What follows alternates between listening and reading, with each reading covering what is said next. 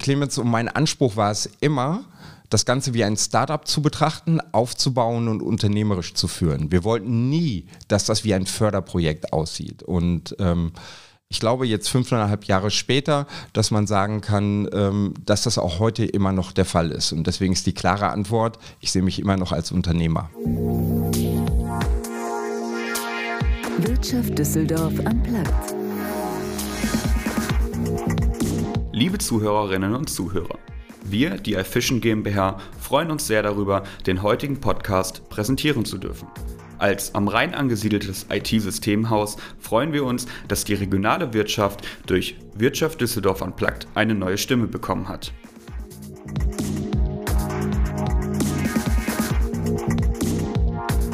Hallo Düsseldorf. Also, wenn ihr irgendwann mal vorhabt, ein Unternehmen zu gründen, dann solltet ihr auf jeden Fall mit unserem heutigen Gast sprechen. Denn er ist ohne Übertreibung einer der am besten vernetzten Menschen der rheinischen Gründerszene. Peter Hornig, Ende 40, hat selbst dreimal gegründet und ist seit 2016 Geschäftsführer beim DigiHub Düsseldorf Rheinland, einer zentralen Anlaufstelle für das Startup-Ökosystem. Peter und sein Team wollen unsere Region zu einer der Gründerzentren Europas machen und sind dabei keine Spinner, sondern arbeiten eher wie eine Spinne. Sie vernetzen kreative Köpfe mit innovativen Ideen mit Investoren, Hochschulen und etablierten Unternehmen. Ich bin Maximilian Nowroth und freue mich, dass ihr euch in der heutigen Folge Zeit nehmt, um den Mann kennenzulernen, der den Mittelstand von morgen aufbauen will. Als Netzwerker, Eventveranstalter und sogar ganz persönlich als Investor. Wir sprechen gleich darüber, wie ihn seine Kindheit in Westfalen zum Unternehmertum brachte, warum NRW in Sachen Startups immer noch so weit hinten liegt und wieso er optimistisch ist, dass genau jetzt die Aufholjagd beginnt. Außerdem geht es um wertvolle Sneaker, das erste Einhorn am Rhein und Tipps für alle von euch, die ihr eigenes Ding machen wollen. Also, Bühne frei für Peter Hornig. Was ist für dich die beeindruckendste Person in der Startup-Welt? Jetzt zögere ich schon zu lange. Es ist vielleicht zu einfach, aber es ist tatsächlich Elon Musk. Das hängt bei mir ähm, auch mit der Vergangenheit zusammen. Ich bin bereits 1999 über einen Zeitungsartikel gestolpert, mhm. über eine neue Art des Bezahlens. Hatte ich noch nie von gehört aus den USA. Das war natürlich das junge PayPal. Ja. Und seitdem begleitet er mich, aber natürlich auch die anderen Mitgründer, Max Levkin und Peter Thiel war es, ne? Genau. Teil und der PayPal-Mafia, wie es ja, schon hieß damals. Genau. Exakt. Und was daraus entstanden ist, äh, du sagst das Gold richtig, ja. die PayPal-Mafia. Und das ist tatsächlich auch etwas, glaube ich, was wir hier entwickeln können und sollten in den kommenden Jahren. Und ähm, ich glaube, es gibt erste Anzeichen für ein solches kleines Ökosystem. Aber ja, deswegen steht er für mich an erster Stelle, weil er einfach seit über 20 Jahren der Treiber ist von so vielen Innovationen. Was ist dein Lieblingsbuch zum Thema Unternehmertum? From Zero to One ähm, ist von Peter Thiel, von ne? Peter Thiel, ja. genau. Ähm, Finde ich halt auch sehr inspirierend und tatsächlich geht es da auch wieder um das Denken im mhm. Prinzip, ähm, wie in welchen Kategorien, äh, Kategorien man denken sollte. Ich habe das Buch auch gelesen und da sind ja wirklich auch einige spannende Meinungen drin, die teilweise sehr unpopulär sind. Zum Beispiel, dass Monopole eine gute Sache sind, um Innovationen voranzutreiben. Ja, kann ich auch empfehlen. Ähm, Peter, ich habe gelesen, dass du ein Turnschuhliebhaber bist. Wie viele Paar besitzt du? 101. 101 Paar ja, Turnschuhe. Im Moment sind es 101. Ähm, das ist eine kleine Leidenschaft. Ähm, früher war es das Briefmarkensammeln und ähm, da sind halt dann auch 20 Paar bei, die ich noch, 25 fast, die ich noch nie getragen habe, für die es ein eigenes Regal gibt. Kann ich mal deine Schuhe sehen? Ja, jetzt sind es Winterschuhe ah, okay. tatsächlich. die gehören nicht dazu. Ja. Nein, die gehören nicht dazu. Ähm, sind wie, wie, kommst, wie kommst du dieser Sammelleidenschaft, also Turnschuhe statt Briefmarken bei dir? Ich war in jungen Jahren schon immer im Ballsport zu Hause, ursprünglich im Handball. Mhm. Und das war eine Zeit, als Michael Jordan tatsächlich noch gespielt hat. Der junge Kobe Bryant tauchte auf. Und das war dann so die Zeit, wo das Sneaker-Game so ganz langsam aufkam. Und das hat mich fasziniert. Und dann bin ich ganz langsam angefangen im Laufe der Jahre und daraus ist dann immer mehr geworden. Und die Dinger sind ja mittlerweile auch regelrecht eine Wertanlage geworden. Absolut. Also es gibt ja Leute, die die schnell kaufen, wenn die, wenn die knapp angeboten werden, um die dann wieder zu verkaufen. Hast du eine Ahnung, was dein Portfolio an Schuhen ungefähr wert ist?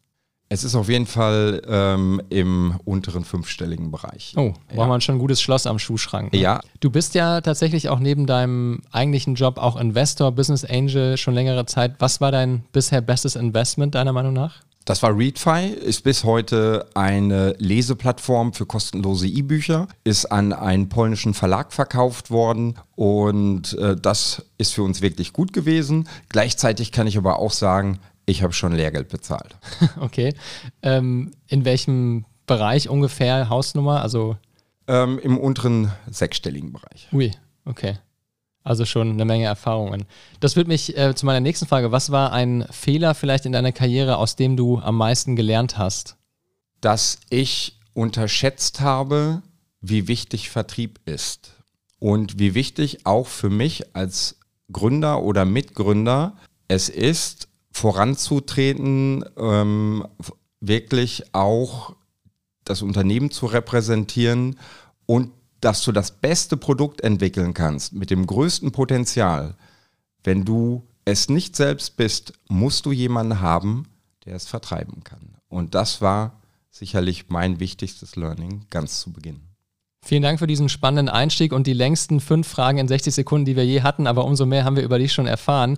Und noch einmal herzlich willkommen, Peter Horneck bei Wirtschaft Düsseldorf Unplugged. Ganz herzlichen Dank und ich freue mich sehr, dass ich heute dabei sein kann.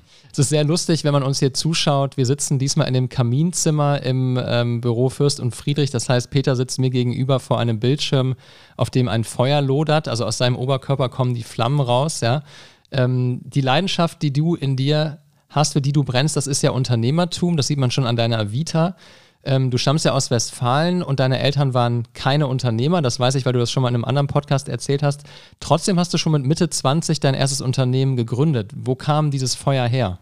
Ähm, da muss ich noch ein paar Jahre zurückgehen. Das ist dann immer die berühmte Frage äh, nach der Schule, was mache ich denn jetzt? Ja. Und ähm, tatsächlich wollte ich immer gestalten und tatsächlich wollte ich immer etwas entwickeln. Aber wenn du im ländlichen Raum Westfalens ähm, aufwächst, hast du in der Regel eine sehr schöne, wohlbehütete Kindheit und mhm. irgendwann musst du dir die Frage stellen, was möchte ich denn jetzt machen?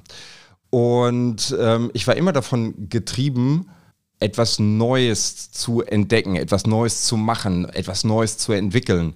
Und dann habe ich angefangen, BWL zu studieren und dann bin ich über einen alten Jugendfreund gestolpert. Und er hat mir von einer Idee erzählt und ähm, er wiederum kam aus einem Unternehmerhaushalt. Er hat auch ein völlig anderes Mindset als ich. Er mhm. war wirklich immer schon der, ich mache das jetzt Typ. Und er hat mich angesteckt, infiziert. Lange Rede, kurzer Sinn. Es war damals eine, eine ähm, junge Plattform im Immobilienbereich. Das, was wir gemacht haben, war totaler Quatsch. Wir haben es nach anderthalb Jahren eingestellt. Das war dann wirklich auch noch zu einer Zeit, wo man etwas entwickelt hat. Ich weiß, was der Kunde will. Ja. Und dann wird alles gut. Was war diese Quatschidee genau? Tatsächlich ging es um eine Immobilienhandelsplattform ähm, und ähm, mein Partner hatte einen Bezug dazu und äh, das hat halt überhaupt nicht funktioniert. Aber schon was mit Internet auch. Also ja, genau. Das war in der Web 1.0 Phase. Es war also absolut kein Zufall, dass ich damals schon über PayPal gestolpert ja, bin. Ja. Und das was ich wirklich mitgenommen habe dann, das war ganz einfach, ähm, ich will unternehmerisch tätig sein. Und ähm, das zieht sich jetzt wie ein roter Faden durch meine berufliche Karriere, insgesamt dreimal gegründet und aus ähm, dieser Tätigkeit heraus, ich habe ja noch ein kleines zweites Leben, gemeinsam mit Dr. Clemens Geider, der ja auch mein Geschäftsführungskollege beim DigiHub ist ja. und zwei weiteren Partnern, eine äh, Boutique-Technologieberatung -Te und ähm, so bin ich dann am Ende auch zum DigiHub gekommen ist ja auch gar nicht so einfach, deinen Job in einem Satz zu erklären, weil du hast irgendwie verschiedene Berufsleben. Ja, wenn man sich das bei LinkedIn anschaut, bräuchtest du quasi drei, vier Visitenkarten, wenn du jemanden auf einer Messe triffst und was da lassen willst. Siehst du dich denn weiterhin als Unternehmer oder als Angestellter oder wie, wie würdest du dich beruflich beschreiben? Ähm, ich sehe mich immer noch als Unternehmer mhm. und ähm, wenn man den DigiHub betrachtet, ähm, der DigiHub hat äh, Digital Innovation Hub Düsseldorf Rheinland als Ganzes, hat vier Gesellschafter, größter ist die Landeshauptstadt Düsseldorf, zweitgrößter Gesellschafter die IHK und ebenfalls mit dabei der Rheinkreis Neuss und die Wirtschaftsförderung Mönchengladbach. Zur Hälfte ist der DigiHub auch noch kofinanziert vom Wirtschaftsministerium des Landes Nordrhein-Westfalen. Mhm. Das hört sich jetzt auf den ersten Blick, glaube ich, in keiner Weise unternehmerisch an. Aber ähm, Clemens, mein Anspruch war es immer, das Ganze wie ein Startup zu betrachten, aufzubauen und unternehmerisch zu führen. Wir wollten nie, dass das wie ein Förderprojekt aussieht. Und ähm, ich glaube jetzt fünfeinhalb Jahre später, dass man sagen kann, ähm, dass das auch heute immer noch der Fall ist. Und deswegen ist die klare Antwort, ich sehe mich immer noch als Unternehmer. Sehr schön, dann nehme ich diese Metapher vom Startup direkt auf. Also nehmen wir mal an, der DigiHub, den du ja vorstehst mit Clemens als Geschäftsführer, ist ein Startup. Was ist euer Geschäftsmodell? In einem Satz, wir sind Matchmaker, Matchmaker zwischen Startups, der Wissenschaft, also Universitäten und Studierenden, Mittelstandsunternehmen, den gerade in Düsseldorf äh, vertretenen Großunternehmen und natürlich auch, was in der Startup-Welt immer wichtig ist, Investoren. Mhm. Matchmaker, das klingt, also Matchbar denke ich jetzt immer an Tinder, ja, also ja? euch gibt es ja nicht als App, wo man so durchswipen kann, sondern ihr müsst die Leute matchen. Macht ihr das analog bei Veranstaltungen oder jetzt in Corona bei digitalen Events oder wie bringt ihr diese, diese verschiedenen Anspruchsgruppen zusammen? Auch wir sind vor zwei Jahren auf eine steile Lernkurve gegangen. Wie ja. viele andere auch haben wir gelernt, Online-Events zu machen. Wir haben viele Tools ausprobiert. Funktioniert alles. Ähm, ich glaube, YouTube Live-Sessions machen wir sehr erfolgreich. Alles wunderbar. Aber um eines ganz klar zu sagen, wir lieben physische, analoge Events. Mhm. Nur da ist es tatsächlich möglich, die richtigen Leute in einem Raum einzusperren, damit sie zueinander finden, damit sie in den Austausch gehen und dass so neue digitale Kooperationen, neues digitales Geschäft oder sogar Unternehmen entstehen können. Deswegen ist die klare Antwort, ähm, dass wir physische Events lieben.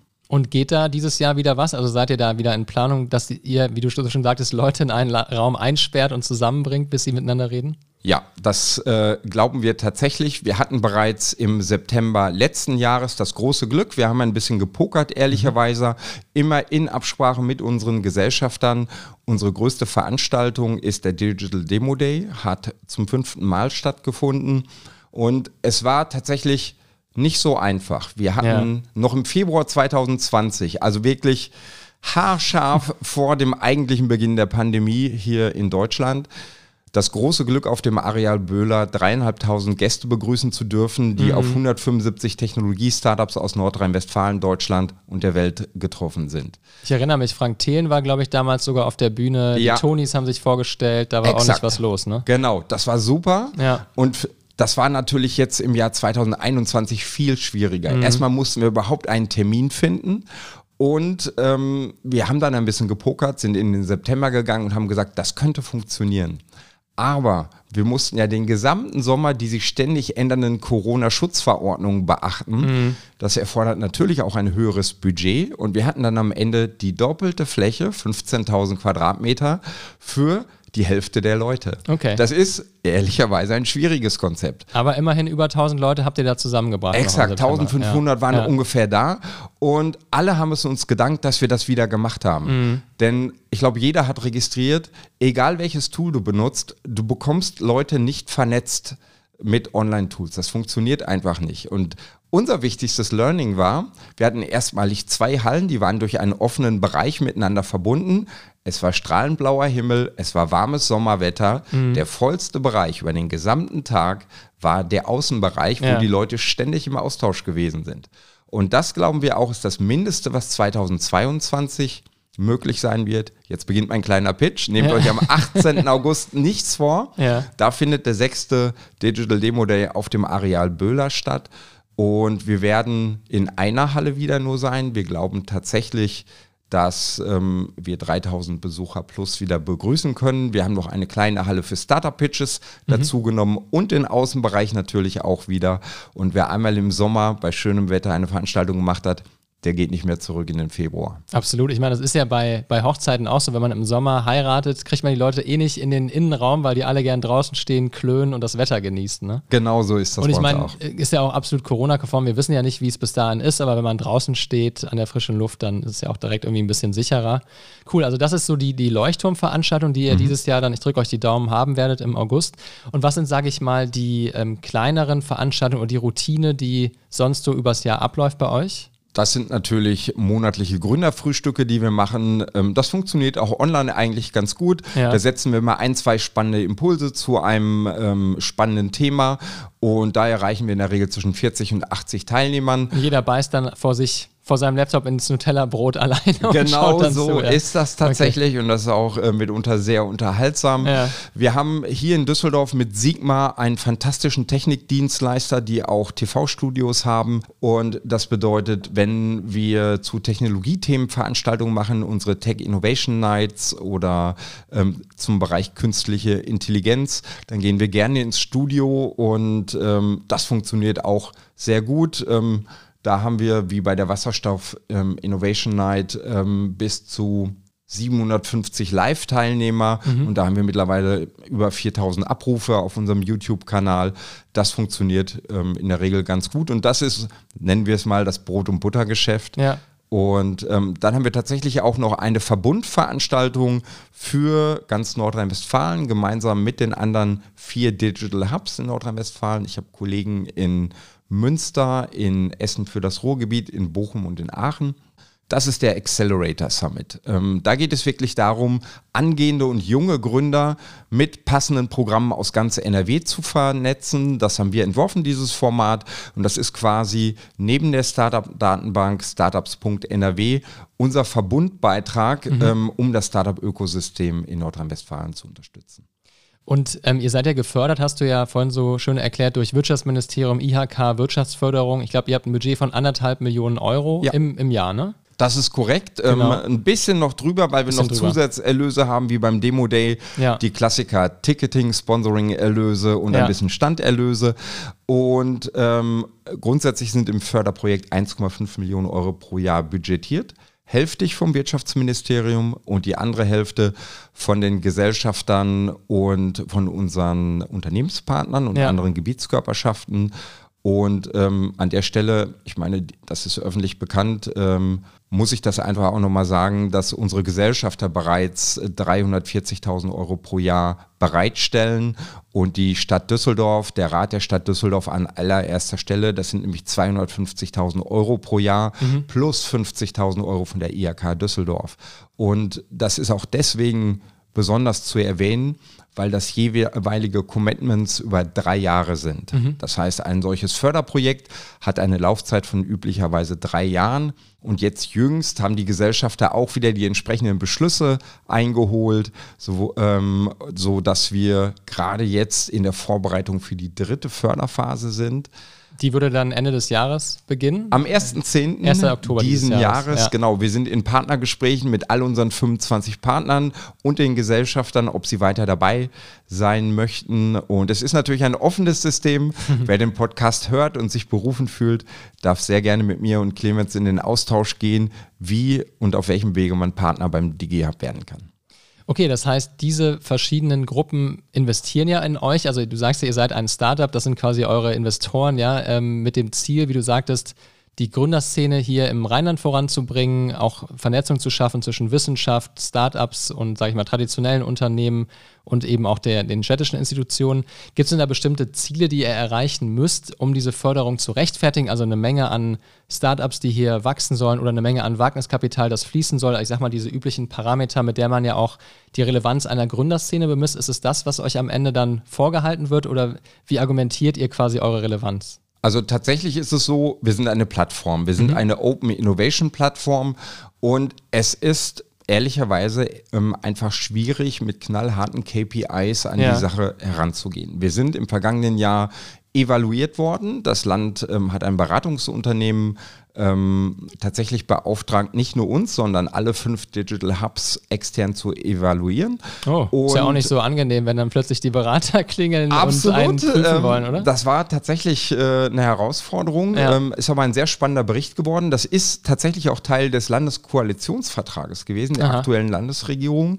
Und ähm, da ging es natürlich darum, ähm, herauszufinden, wie hat das Ganze funktioniert ja. und ähm, macht eine dritte Förderphase Sinn. Ja. Ähm, um das Ganze kurz zu fassen, der Bericht sagt ganz klar, ja, es gibt einen messbaren Impact auf mehr Startups laut deutschem Startup Monitor, einer direkten Beziehung zu den Digital Hubs, mhm. entsprechend auch mehr Venture Capital Finanzierungen und dann gibt es natürlich noch die klassischen Parameter bei uns. Wir haben auch ein eigenes Startup Förderprogramm, das ist unser Accelerator Ignition. Mhm. Dort gehen 16 bis 18 Startups pro Jahr in zwei bis drei Klassen durch ein Fünf-Monats-Programm.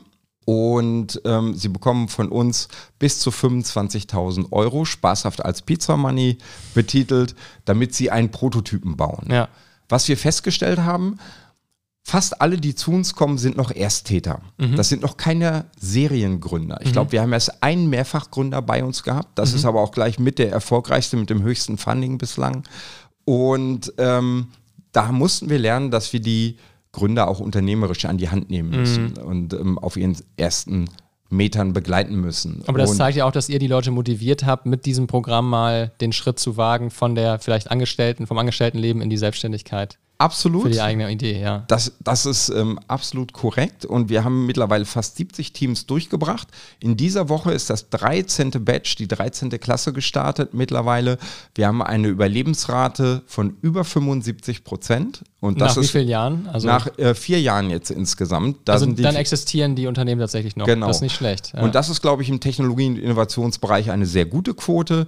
Und natürlich ist es nicht so, dass alle durch die Decke gehen. Ja. Aber alle haben einen langen Atem und ähm, das, was Wagniskapitalgeber in der Regel überhaupt nicht wollen, nämlich dass äh, dort ganz solider Mittelstand von morgen entsteht, das erleben wir immer häufiger. Okay. Und das ist auch eine sehr schöne Geschichte, dass etwas ja. lange existieren kann. Es werden 10, 20, 30 Arbeitsplätze langfristig geschaffen und das finden wir auch ganz großartig. Und was wir auch sehen, dass wir Kandidaten haben, von denen wir es vielleicht selber gar nicht erwartet haben, dass die jetzt ein Funding im hohen sechsstelligen Bereich bekommen oder sogar im siebenstelligen Bereich.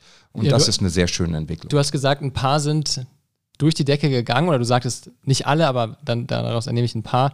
Kannst du so ein paar Beispiele nennen? Ihr macht das ja jetzt schon seit fünf Jahren von Startups oder Ideen, die ihr wirklich vom Entstehen gesehen habt, die dann wirklich richtig groß geworden sind?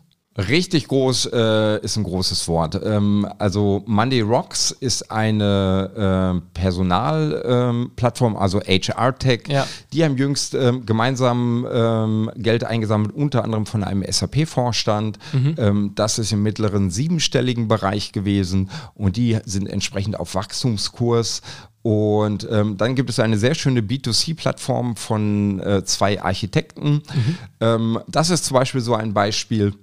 Styleek heißt die Plattform. Ähm, da haben wir vielleicht gar nicht in dem Maße dran äh, damit gerechnet, ähm, dass Investoren anbeißen, aber die beiden Gründer sind so hartnäckig gewesen, die haben nie aufgegeben, nie aufgesteckt, sind zweieinhalb Jahre später belohnt worden mhm. und äh, das ist ein Funding im hohen sechsstelligen Bereich. Unser nächstes Ziel ist, ist natürlich das Unternehmen wie Monday Rocks ähm, in der Kaskade der Wagniskapitalgeber dann wieder eine, einen Sprung nach oben gehen. Der nächste Sprung wären dann acht oder zehn Millionen und ich glaube, sie sind auf einem guten Weg dorthin. Wenn dann so eine Runde entsteht und auch bekannt gegeben wird, macht dich das stolz? Stolz ist das falsche Wort, aber ich verstehe es als Wertschätzung für unsere tägliche Arbeit, für das gesamte Team, denn da steckt tatsächlich sehr viel Arbeit hinter. Ähm, ich glaube, man kann sagen, dass das gesamte Team, ähm, meine KollegInnen, alles. Wie viele seid ihr? wir sind fragt? mittlerweile mit einem neuen Programm, da kommen wir bestimmt später noch zu, 14 Personen mhm. inklusive Clemens und mir. Ist auch eine Werkstudentin bei. Und angefangen sind wir mit sechs tatsächlich. Mhm. Und das ist. Ähm, Habt ihr euch auch, auch schon mehr als verdoppelt, ja. Nicht genau, schlecht. ist eine sehr ja. schöne Entwicklung tatsächlich. Ja. Also du sagtest, Stolz ist nicht das richtige Wort, aber Wertschätzung. Aber du, bist du schon eng dabei? Also kennst du von diesen, du sagtest 70 Startups habt ihr durch eure, euer eigenes Programm durchgeschleust. Kennst du all, jede Idee, jede Gründerin, jeden Gründer? Oder wie eng ist der Kontakt zwischen dir und den Teams? Also ich glaube, sagen zu können, dass ich jede Idee, selbst wenn sie jetzt noch länger zurückliegt, ähm, kenne mhm. und dass ich mich an jeden Gründer, an jede Gründerin erinnere. Ja. Und ähm, es liegt in der Natur der Sache, dass ich nicht an jedem Team gleich nah dran sein kann. Aber in der Regel ja. Und das hat einen ganz einfachen Grund. Wir kommen aus dem Produktbau, Clemens und ich. Wir lieben es, Produkte zu bauen. Wir mhm. lieben es, äh, junge Firmen zu begleiten. Wir machen das schon seit vielen Jahren. Und wir machen das mit viel Herzblut und sehr viel Energie. Und dann ist es, glaube ich, ein ganz natürlicher Schritt. Du kennst deine Teams, du kennst deine GründerInnen und ähm, deswegen kann ich das, glaube ich, bejahen, äh, jeden noch zu kennen. Ja. Also ich persönlich kann auch sagen, aus meiner Sicht, ähm, dass in den fünf Jahren, seitdem ihr losgelegt habt, 2016 bis heute, finde ich, sich die rheinische und auch die Düsseldorfer Gründerszene stark weiterentwickelt haben. Alleine, wenn man sich anschaut, früher gab es ja irgendwie gefühlt nur Trivago, jetzt ist Tonis auch mal an der Börse, Aux Money vielleicht irgendwann kurz davor und Vivenio, die hatten wir ja vergangene Woche ja. im Podcast, haben jetzt dieses Mega-Funding geholt, der Manostik hatten wir dabei, sind irgendwie alle neu emporgekommen. Trotzdem habe ich mir gedacht, ich habe in den Startup-Monitor von EY reingeschaut. Die mhm. gucken sich ja ganz Deutschland an und vergleichen auch NRW mit Berlin und Bayern, dass wir da echt irgendwie noch klein sind gefühlt. Ja, also allein die Runden von, wo Investoren Startups unterstützt haben, das ist ja schon irgendwie, wie du sagst, eine KPI, um den Standort zu messen. Da hatte Berlin 500 im vergangenen Jahr und NRW 100. Also fünfmal so viele, eine einzige Stadt. Dabei haben wir 17 Millionen Einwohner, ja. Auch Bayern ist doppelt so stark wie, wie NRW. Ähm, und diese ganze Marktkapitalisierung, also die Menge an Wagniskapital, die in ganz Deutschland ausgeschüttet wurde, da hatte NRW gerade mal 3% Anteil. Ist für mich echt noch mini im, im Vergleich zu der eigentlichen Größe dieses Bundeslandes, oder? Absolut. Und das hat Gründe. Und die Einschätzung ist auch völlig äh, ja. richtig. Wir waren kein Gründer-Hotspot in den letzten 20 oder 25 Jahren. Und ähm, ich glaube, dass wir jetzt versuchen, auf die Überholspur zu kommen und aufzuholen, ist nicht ein gegen Berlin oder ein gegen München. Im Gegenteil, ich finde, ähm, wir können mehr als glücklich sein, einen Gründer-Hotspot wie Berlin zu haben. Und gleiches gilt gerade für den Bereich B2B für München. Mhm. Und um jetzt wieder die Brücke zu schlagen, Peter, zu, zu Düsseldorf und dem Rheinland, welchen Alleinstellung, welches Alleinstellungsmerkmal könnten wir haben? Also du sagtest Berlin, so Nullerjahre Coolness waren ein Thema, günstiges Leben und irgendwie auch Hauptstadt. München eben das, das alte Geld in Anführungszeichen und das gewachsene Unternehmertum. Und wo kommt jetzt Düsseldorf ins Spiel mit welcher Einflugschneise? Wir sind die Landeshauptstadt des bevölkerungsreichsten Bundeslandes. Mhm. Wir haben die höchste Corporate Headquarter Dichte, wo auch große Innovationsteams sind, wo es auch Corporate Venture Capital gibt. Um uns herum ist sehr viel erfolgreicher Mittelstand und Darüber hinaus sind wir in einem Zentrum, im Zentrum von Rhein-Ruhr. Ähm, in meiner Wahrnehmung zählt zu unserem Einzuggebiet, Einzugsgebiet alles zwischen Aachen, Bonn und Dortmund. Ja. Wir haben halt und da nicht leben dieses 10 Millionen, ne? 12 Millionen, 12 genau. Millionen, ja. Und dort sind 40 mitunter bärenstarke technische Hochschulen. Mhm. Und das ist unser eigentliches Asset in, in meiner Wahrnehmung. Und ähm, es ist das Ziel des Wirtschaftsministeriums, in den kommenden fünf bis sechs Jahren unter die Top 10 Startup-Ökosysteme in Europa aufzuschließen. Mhm. Wenn man sich diese Zahlen anhört, die wir genannt haben, gerade genannt haben, und wenn man die Entwicklung nur der letzten fünf Jahre sieht, ja. Berlin und München, da reden wir über 20 Jahre Entwicklungszeit. Ja. So kann man, glaube ich, sagen, ist das nicht aus der Luft gegriffen und dass wir die einmalige Chance haben, tatsächlich jetzt auf der Überholspur. Ich glaube, Demut ist auch immer wichtig und gut und äh, dass man nicht übertreibt, dass wir uns alle gemeinsam in eine Situation bringen, ein echter gemeinsamer Startup-Hotspot zu werden. Und da ist Düsseldorf als Landeshauptstadt im Zentrum dieser Region tatsächlich in einer extrem guten Ausgangsposition. Was glaubst du, wenn wir eine Wette abschließen müssten, wann wird es das erste Unicorn, also ein Startup mit einer Bewertung von einer Milliarde geben aus Düsseldorf oder im rheinischen Raum? In anderthalb Jahren spätestens. Okay, top, die Wette gilt. Mitte 23 sagst du, ja? Ja. Okay. Hast du auch schon eins vor Augen, weil ja. das jetzt so aus der Pistole geschossen ist? Tatsächlich habe ich. Ähm, nennen wir das Kind beim Namen Cognigy. Cognigy. Ja, ja. Cognigy hat das Potenzial, ähm, wenn sie sich so weiterentwickeln und sie haben das ist ein Automatisierungs-Startup hier aus, genau, aus Düsseldorf, ähm, die schon ein Büro in San Francisco sogar haben mittlerweile. Exakt so ja. ist es. Ähm, eine 36 Millionen Runde abgeschlossen. Dort mhm. wird die Bewertung auf jeden Fall im soliden neunstelligen Bereich gelegen haben. Ich war mit einem der Gründer, Sascha Poggemann, jüngst einen Kaffee trinken. Er hat ein bisschen auch so erzählt, wo die Entwicklung hingeht mhm. und meine Vermutung ist, dass sie in einer wirklich guten Ausgangsposition sind, dieses zu werden. Alles klar, da sind wir gespannt. Ähm, dieses Thema, was du gesagt hast, Düsseldorf hat die, du sagtest, höchste Dichte an Corporate Headquarters, also Konzernzentralen ähm, in Deutschland. Ne? Man weiß es ja, Vodafone ist hier, mhm. L'Oreal, Henkel, ähm, auch Unternehmen wie Rheinmetall beispielsweise, Teekanne etc. Aber ich habe mir gedacht, ist das nicht vielleicht auch ein Nachteil, weil die Stadt dann eher Leute anzieht, die sich darüber freuen, eine Konzernkarriere zu machen, anstatt wirklich was zu wagen und auch mal bereit sein, naja, ein paar Jahre mit niedrigen Lebenshaltungskosten klarzukommen, um halt eine Idee aus Leidenschaft umzusetzen und nicht sofort das große Geld aus dem Konzern mitzunehmen. Also das kann auch ein Nachteil sein. Absolut und das war es, glaube ich, auch über viele Jahre in der ja. Vergangenheit, ob das in Düsseldorf, in Köln, in Bonn ja. oder auch in Essen war. Ich glaube, dass, ähm, und nicht zu vergessen, die wirklich, wirklich erfolgreichen Mittelstandsunternehmen im Bergischen Land oder am Niederrhein, ja. ähm, die alle großartige Arbeitgeber sind. Ja, das war eher ein Nachteil.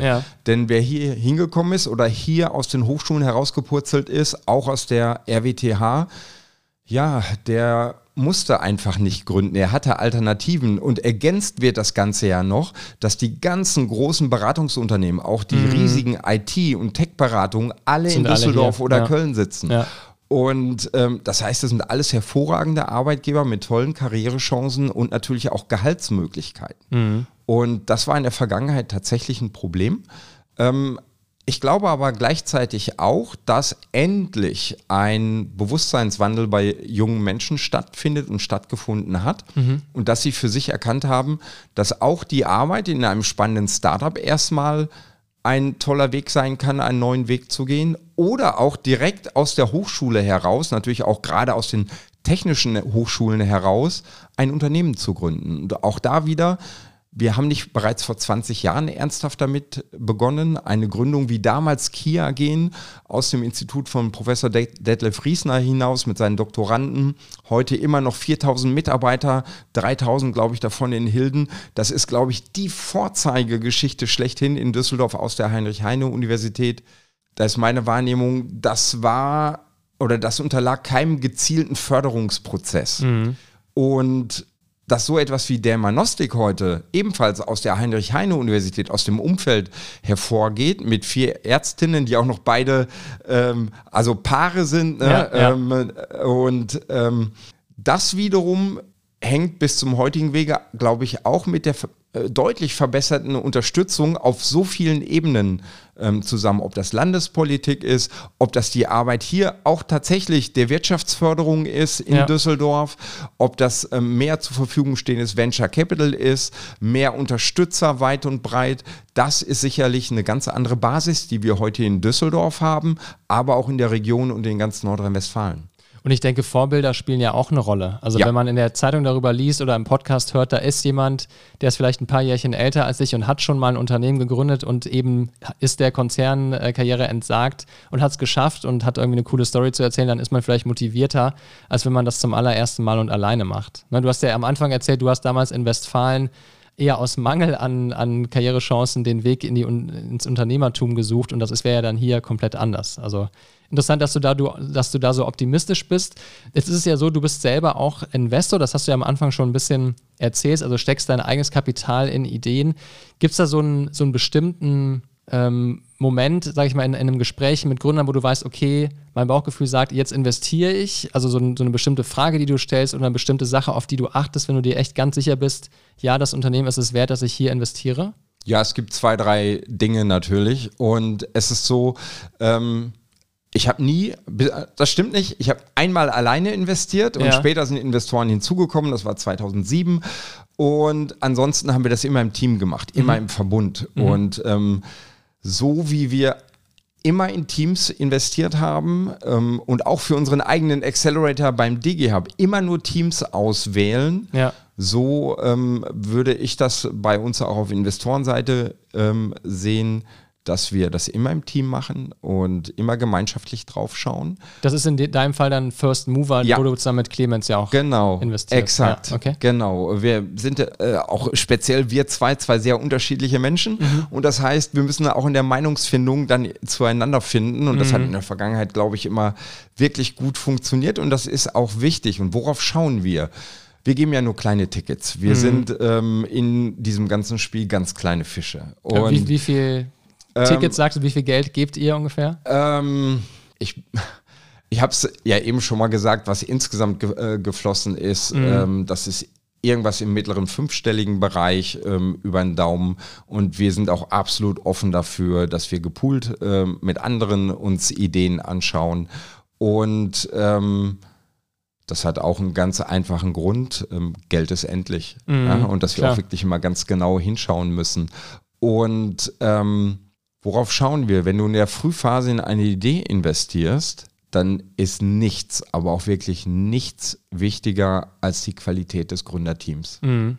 Erst wirklich danach kommt die Idee, die Technologie und das Potenzial. Ähm, warum ist das so wichtig? Es ist ein großer Trugschluss, dass man in zwei bis drei Jahren, dass das zumindest der Regelfall wäre, erfolgreich wird und dann wird alles verkauft. Das kann mhm. sowieso nicht die Triebfeder sein. Ja. Und die größten Erfolgsgeschichten dauern mindestens acht bis zehn oder auch manchmal zwölf Jahre, bis sie dann wirklich groß sind. Und auf dem Weg dorthin kann auch so vieles schiefgehen. Mhm. Und das bedeutet für uns, es liegt an den Gründern und mit denen muss man ja über Jahre zusammenarbeiten und man muss auch gucken, passen die zu uns. Mhm.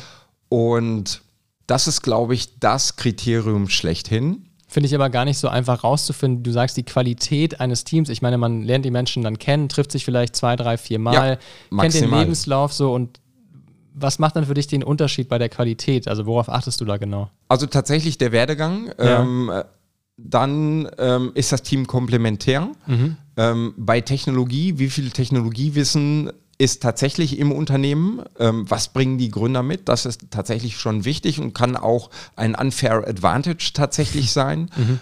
Und dann versuchst du den einzelnen Menschen in den wenigen Gesprächen kurz hinter die Stirn zu schauen kannst du auch mal daneben liegen. Ja. Haben wir auch gemacht. Und ja. Ähm, aber ja, das sind dann die Kriterien und tatsächlich der Gedanke, kann ich mit diesen Leuten über mehrere Jahre zusammenarbeiten? Und das ist auch immer noch eine Besonderheit in Deutschland und das ist schlecht ähm, für frühphasige Investoren, dass du frühzeitig von späteren Investoren mit einem fairen Schnitt ausbezahlt wirst, mhm. passiert immer noch sehr selten in meiner Wahrnehmung, ist auch für uns immer eine Herausforderung gewesen. Mhm.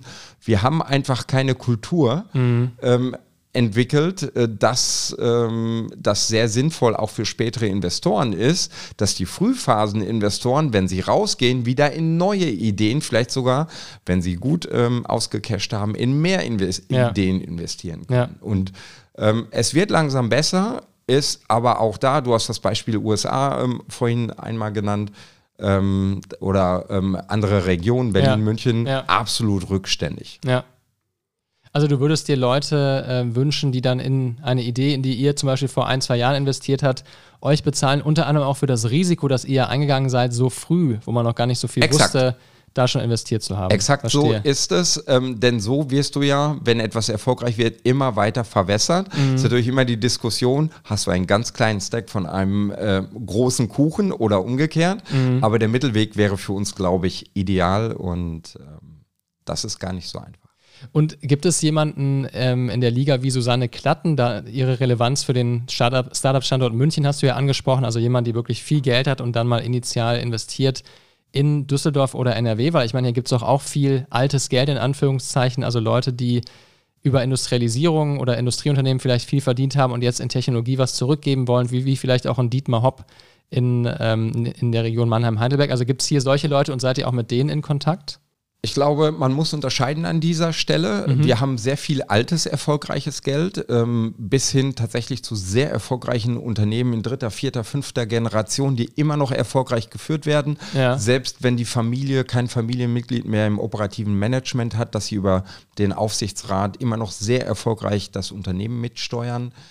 Ähm, und dem gegenüber stehen junge Tech-Gründer, die vielleicht schon verkauft haben. Mhm. Bei dem alten Geld, ich sage es vorsichtig, ähm, man muss sich nur die jährliche Manager-Magazin Reichstenliste anschauen. Ja. Man weiß automatisch aus der Region, über wen wir sprechen. Ja.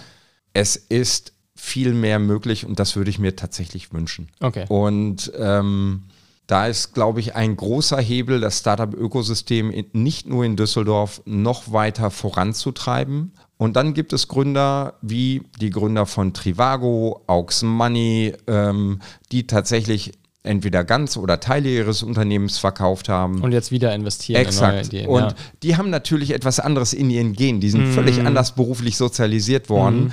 Und ähm, die leben das natürlich auch. Die haben schon früh angefangen, andere Gründer zu begleiten und ähm, in sie zu investieren. Und ähm, für mich die stärkste Organisation ähm, für Gründer ist die weltweite Entrepreneurs Organization. Und da mhm. gibt es tatsächlich auch Chapter für Düsseldorf und Köln. Mhm. Und da sind sehr viele von den erfolgreichen Gründern und die kennen sich alle und unterstützen sich alle untereinander und ziehen dann auch eine nächste Generation wieder mit nach oben. Und ein ganz Großartiges Beispiel ist für mich Mirko Novakovic. Mirko mhm. Novakovic läuft hier völlig unter dem Radar. Kenne ich auch nicht, ehrlich gesagt. Er ja. kommt aus Solingen okay. und das zeichnet viele Gründer übrigens auch aus. Mhm. Markus Stahl und Patrick Zimmermann auch von Patrick den Tonis. Äh, Patrick ja. Fassbender, ja. Entschuldigung. Ähm, ähm, von den Tonis. Ähm, Sie lieben ihre Heimat. Mm. Sie unterstützen ihre Heimat mm. substanziell und wollen etwas zurückgeben. Mm. Und das ist bei Mirko genauso wie bei Markus und Patrick. Und der Mirko hat bereits 2005 Codecentric gegründet, bis heute eine sehr erfolgreiche IT- und Tech-Beratung mhm. in Solingen mit 600 Mitarbeitern mittlerweile. Und aus der Codecentric heraus hat er ein Produktunternehmen gegründet, Instana. Mhm. Fünf Jahre später gab es den Komplettverkauf an IBM, das war im vergangenen Jahr, mhm. für einen mittleren neunstelligen Betrag. Krass. So, was ja. ist dann passiert und auch in der Zwischenzeit? Zum einen sind viele Mitarbeiter mitgewachsen, mhm. haben selber dann Unternehmen gegründet. Ähm, mit Mirko sind mindestens 15 Leute meines Kenntnisstandes nach sehr vermögend geworden tatsächlich und können jetzt selbst auch wieder in das Startup-Ökosystem zurückgeben. Mirko hat großartige international bekannte Investoren gehabt wie Excel Partners. Mit denen investiert er jetzt gemeinsam. Das heißt, Excel ist auch hier mit einem Gesicht vertreten. Mhm. Und äh, Mirko hat in über 30 Startups selbst investiert in kürzester Zeit hat sein eigenes Gründerzentrum in Solingen gebaut, hat ein eigenes Vehikel dafür, Newforge. Und er ist für mich so das aktuelle Paradebeispiel, mhm. wie wichtig Gründer sind, die erfolgreich verkauft haben. Die hören ja nicht auf und gehen auf den Golfplatz, sondern die wollen etwas zurückgeben, die wollen weitergestalten, die wollen weitermachen. Und davon wünsche ich mir noch mehr, denn ähm, das sind ähm, die wunderbaren Botschafter, die du gerade beschrieben hast, die es braucht. Das ist für mich tatsächlich der Raketentreibstoff, den es braucht. Ähm, um ein Startup-Ökosystem aufzubauen und äh, tatsächlich wachsen und prosperieren zu lassen. Also die Leute, die am Ende auch eine Art PayPal-Mafia im rheinischen Raum aufbauen könnten. Sehr schön. Ähm, Peter, vielen, vielen Dank, dass dieses Feuer, was da immer noch hinter dir lodert auf dem digitalen Kamin, ist definitiv rübergekommen. Du hast eine Menge Zuversicht versprüht, ähm, dich auch nicht vor, sag ich mal, ein paar harten Fragen gescheut und vor allem gezeigt, dass was geht in Düsseldorf und im Rheinland in der Startup-Szene. Gehen lassen will ich dich aber jetzt noch nicht, sondern wir haben am Ende ja immer noch eine Tradition hier im Podcast, nämlich einen persönlichen Tipp rauszuholen aus unseren Gästen. Du kennst dich ja nicht nur damit aus, selber Ideen zu bewerten ähm, von Startups, in die du möglicherweise investierst, sondern kannst sicherlich auch Tipps geben an Leute, die uns jetzt vielleicht zuhören und sagen, Mensch, ich habe auch Lust, entweder zu kündigen oder gar nicht erst ähm, in Angestellten-Dasein zu starten, sondern zu gründen. Wie fängt man an? Also was ist in deinen Augen der erste und wichtigste Weg, um überhaupt rauszufinden, funktioniert das, was ich vielleicht vorhabe? Ich glaube, das ist gar nicht so schwierig es gibt viele Möglichkeiten mittlerweile, seine Idee einfach mal zu checken, checken zu lassen. Ja. Und das ist, glaube ich, mein Haupttipp. Früher war es üblich zu sagen, ich gehe nicht raus, es könnte ja jemand meine Idee klauen. Mhm. Meine ehrliche Meinung ist, geht so früh raus wie möglich, sprecht mit so vielen Menschen wie möglich. Und wenn ihr niemanden findet, dann wendet euch an uns vertrauensvoll. Mhm. Wir helfen euch gerne. Kostet euch erstmal nichts und wir versuchen euch immer mit den richtigen Leuten zu vernetzen. Geht aber wirklich raus. Wendet euch an die Startup-Unit der zum Beispiel Landeshauptstadt Düsseldorf. Ganz tolle KollegInnen dort in der Wirtschaftsförderung, genauso wie die Gründungsberater der IAK. Schaut euch an, wie ihr das finanzieren könnt. Es gibt das Gründerstipendium des Landes Nordrhein-Westfalen, was euch hilft, die ersten Steps auch finanziell erstmal zu überbrücken. Und ähm, dann kommt ihr direkt ein, zwei, drei Schritte weiter. Vielen Dank, lieber Peter, für diese gehörige Portion Zuversicht. Danke, dass du dir Zeit genommen hast. Alles Gute für euch und wir freuen uns auf jede, jede Menge Veranstaltungen. Ganz herzlichen Dank, Max. Es hat mir riesig Spaß gemacht und ich finde, dass ihr tatsächlich eine ganz wichtige ähm, Rolle einnehmt hier ähm, auf dem Podcast-Markt und ähm, ich folge euch immer gerne und werde das auch zukünftig tun. Vielen Dank. Wirtschaft Düsseldorf am Platz. Ja, liebe Leute, das war Wirtschaft Düsseldorf Unplugged für heute. Ich danke euch fürs Zuhören und wir sind jetzt natürlich sehr gespannt zu erfahren, wie euch dieses Gespräch mit dem DigiHub-Geschäftsführer Peter Hornig gefallen hat. Schreibt uns doch gerne eure Gedanken, eure Ideen und Anregungen, am besten per Mail an hallo at wirtschaftspodcast-düsseldorf.de. Oder ihr schaut einfach mal bei unserem LinkedIn-Account vorbei, das ist der vom Rotonda Business Club. Und wenn ihr uns unterstützen wollt, dann empfehlt unseren Podcast gerne euren Freunden und Bekannten weiter und schreibt uns eine Bewertung. Ich freue mich, wenn ihr uns treu bleibt und bald wieder reinschaltet. Bis dann, macht's gut, wir hören uns. Euer Max.